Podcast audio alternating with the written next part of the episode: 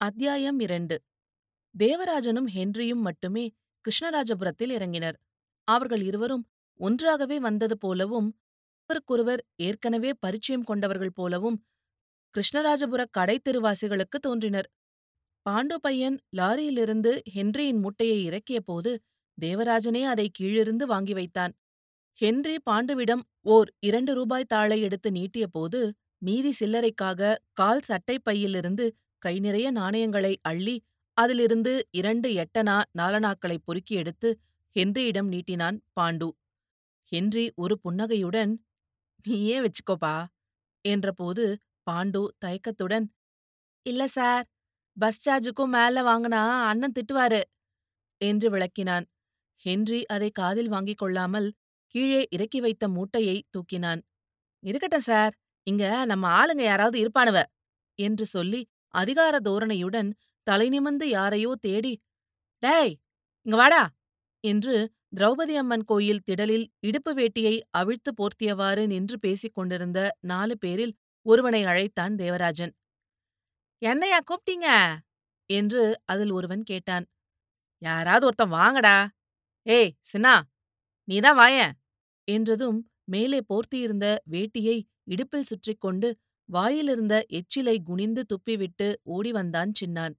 அங்கு நின்றிருந்த அத்தனை பேருமே பேசிக் கொண்டிருக்கும்போது அடிக்கடி பக்கவாட்டில் திரும்பி திரும்பி எச்சில் துப்பிக் கொண்டிருந்தார்கள். துப்பிய மாத்திரத்தில் ஒரு காலால் மண்ணை அதன் மீது தள்ளினார்கள். இப்போது சின்னான் ஓடி வந்த அவசரத்தில் எச்சில் துப்பி மண்ணை தள்ளாமல் வந்துவிட பக்கத்திலிருந்த ஒருவன் காலால் அதன் மீது மண்ணை தள்ளினான். ஹென்றிக்கு இது வேடிக்கையாக இருந்தது. தேவராஜனுக்கு அசிங்கமாக இருந்தது.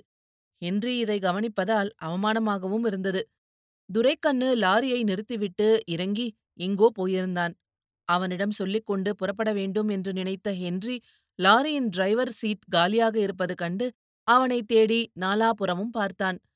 துரைக்கண்ணு திரௌபதி அம்மன் கோயில் திடலுக்குப் பின்னால் உள்ள வேலியோரமாய் இரண்டு காலுக்கிடையிலும் கௌபீனம் வாளாய் தொங்க வேட்டையை சுருட்டி பிடித்துக்கொண்டு நடந்து கொண்டிருப்பதை பார்த்து பாண்டுவிடம் திரும்பி டிரைவர் கிட்ட சொல்லிடு என்று கூறினான் ஹென்றி. சரிங்க என்று மரியாதையுடன் பாண்டு பையன் சலாம் வைத்தான். அந்த ஆளும் நம்ப ஊர்தான் இப்ப குமாரவரத்துக்கு மாமியார் வீட்டோட போயிட்டான். நில நீச்சலாம் இங்கதான் இருக்குது என்று துரைக்கண்ணுவை பற்றி ஹென்ரியிடம் சொன்னான் வந்து நின்ற சின்னன். சின்னன் சம்பந்தமில்லாமல் அனாவசியமாக அவனிடம் பேசியது பிடிக்காமல் தேவராஜன் முகத்தை சுழித்துக் கொண்டான். சின்னான் மூட்டையை தூக்கிக் கொண்டு நம்ப வீட்டுக்காங்க? என்று கேட்டதும் ஹென்ரியும் தேவராஜனும் ஒரு சிறு யோசனையுடன் ஒருவரை ஒருவர் பார்த்து கொண்டனர். முதல் காரியமாக கிராம முன்சிஃபை பார்க்க வேண்டும். என்னை அழைத்துக் கொண்டு போவதாக நீங்கள் சொன்னீர்களே. என்று ஆங்கிலத்தில் சொன்னான் ஹென்றி.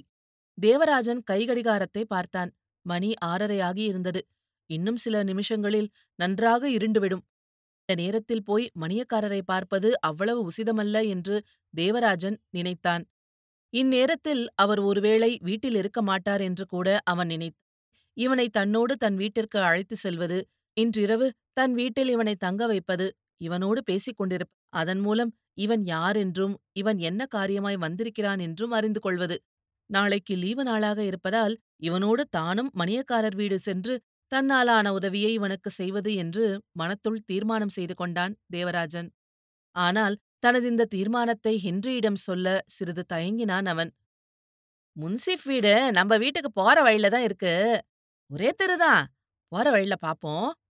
அவரு இருக்க மாட்டார்னு நினைக்கிறேன். ஒருவேளை அவர் இல்லனா நீங்க என்னோட நம்ம வீட்ல தங்கலாம். நாளைக்கு அவரை பார்க்கறதுக்கு நான் ஏற்பாடு பண்றேன்.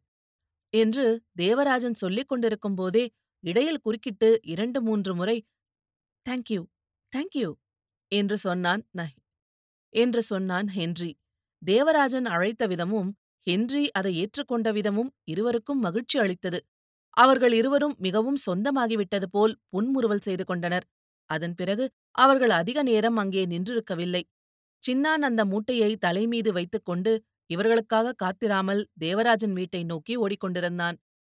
ஹென்றி ஒரு மியூசியத்திலேயோ எக்ஸிபிஷன் கிரவுண்டிலேயோ நடப்பது மாதிரி கையில் ஒரு பட்டியலை வைத்துக்கொண்டு அந்த ஊரை சேர்ந்த ஒவ்வொன்றையும் சரிபார்ப்பது மாதிரி அது சரியாகவே இருந்து திருப்தி அடைகிற மாதிரி இரண்டு புறமும் மாறி மாறி பார்த்து கொண்டே நின்று நின்று நடந்தான். கிராமத்து கடைக்காரர்களும் கடைத்தெருவில் திரிந்த ஜனங்களும் இந்த அந்நியனை உற்று உற்று பார்த்தார்கள். அவன் தேவராஜனோடு இருந்ததால் யாரும் வந்து அவனை அணுகி கேள்விகள் கேட்காதிருந்தனர். அதாவது அவன் தேவராஜனின் விருந்தினன் என்றோ நண்பன் என்றோ அவர்களாகவே முடிவுக்கு வந்தனர். ஆனால் கிராமத்து சிறுவர்கள் ஹென்ரியின் தோற்றத்தையும் அவனிடம் உள்ள அந்நியத்தன்மையையும் வேடிக்கை பார்ப்பதற்காக இவர்களின் பின்னால் கும்பலாய் சேர்ந்து தங்களுக்குள் ரகசியமாய் ஏதோ பேசி சிரித்துக்கொண்டு பின்தொடர்ந்தனர். தங்களுடைய வாத்தியாரான தேவராஜன் கூட இருந்ததனால் அந்த சிறுவர்கள் அடக்கத்துடனும் மரியாதையுடனும் நடந்து கொண்டனர். அவர்களில் சற்று பெரியவனாயிருந்த பையன் ஒருவன் தைரியமாகவும் பணிவுடனும் ஹென்ரியின் அருகே வந்து அவன் கையிலிருந்த லெதர் சூட்கேஸை பிடித்துக்கொண்டு கொண்டார சார் என்று வேண்டினான். ஹென்றி அவன் கன்னத்தில் அன்போடு தட்டி நோ தேங்க்ஸ் என்று சொன்னது அந்த பையனுக்கு மிகுந்த பெருமையை அளித்தது சிரித்தான் உடனே தேவராஜன் அவனிடம் தேங்க்ஸ்னு சொன்னா என்ன சொல்லணும்? என்று அதட்டி கேட்டான். நோ மென்ஷன் சொல்லணும் சார் என்று மெல்லிய குரலில் சொன்னான் பையன். நோ மென்ஷன் ப்ளீஸ்னு சொல்லணும் என்று கனிவாக கற்றுக் கொடுத்தான் ஹென்றி. சிறுவர் கும்பலை விட்டுவிட்டு இவர்களோடு சேர்ந்து கொண்டு நடந்தான். ஹென்றி மறுபடியும் ஊரை வேடிக்கை பார்த்துக் கொண்டே நடந்தான். ஹென்ரியின் பார்வை அந்த கிராமத்தின் ஒவ்வோர் அழகையும் மிக புதுமையாய் அனுபவித்தது. அந்த அனுபவத்தால் அவன் மனம் ஒரு குழந்தையின் உல்லாசத்தில் குதூகலித்தது.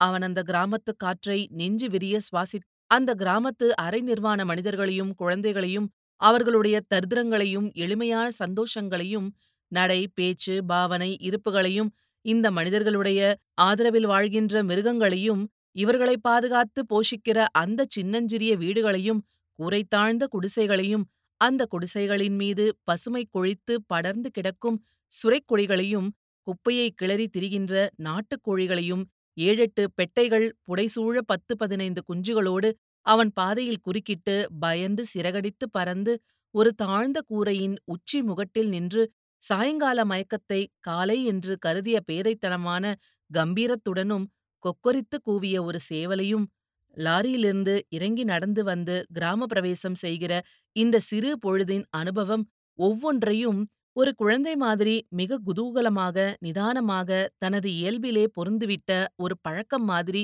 நின்று திரும்பி பார்த்து கொண்டே நடந்தான் ஹென்றி. கிராமத்து குழந்தைகள் அவனை புடைசூழ்ந்து வந்தனர்.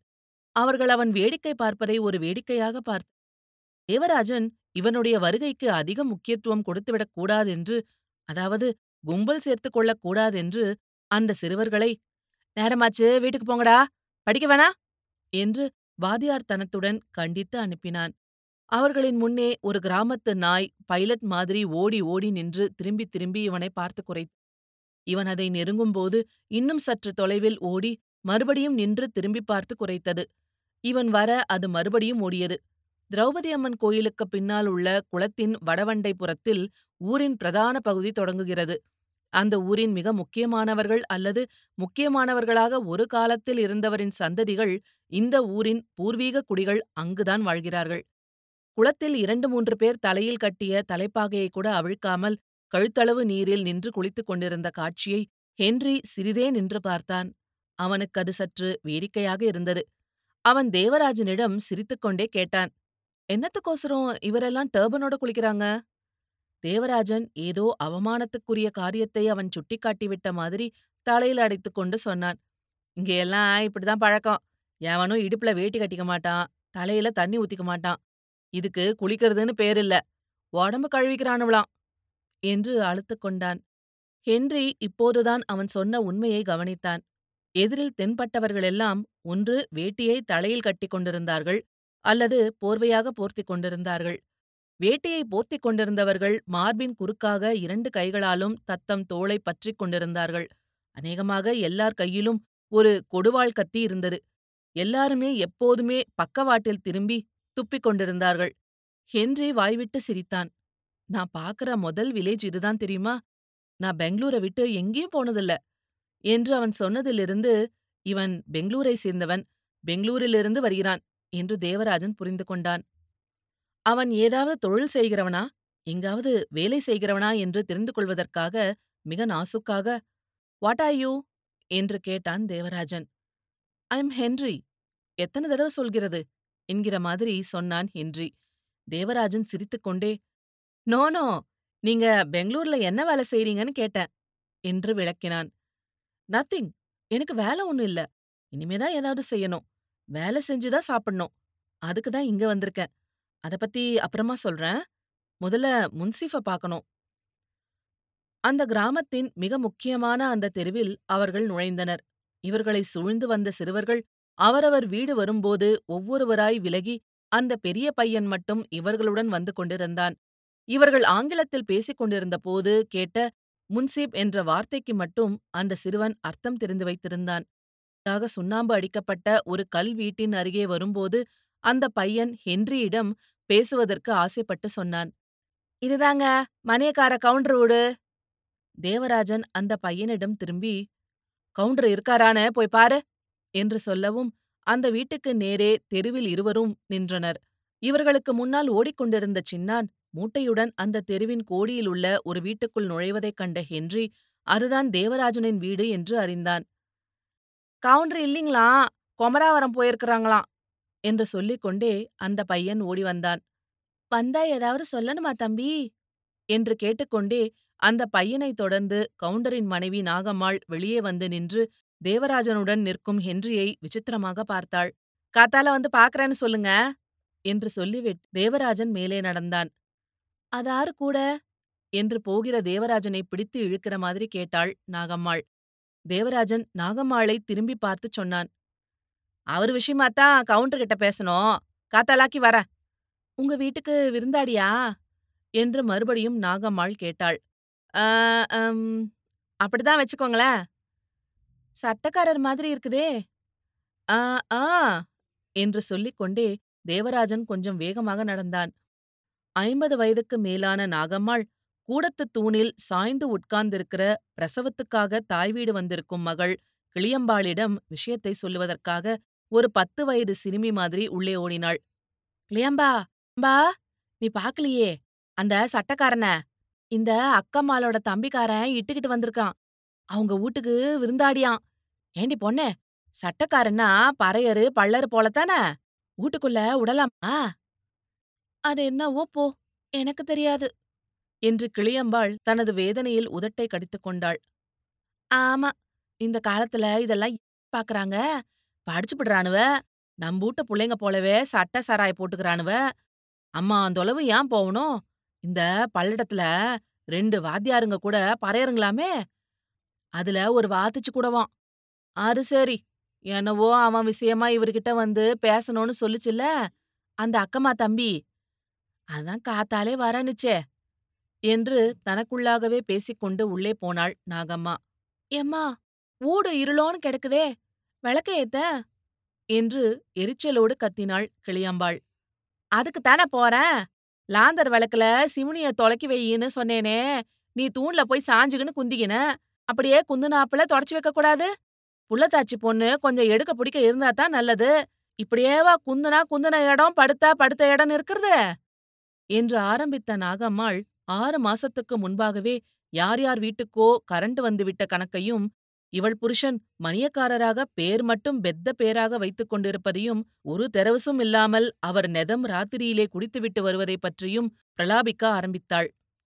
தேவராஜன் வீட்டிற்குள் நுழைவதற்கு முன்னால் தெரு விளக்குகள் எரிந்தன.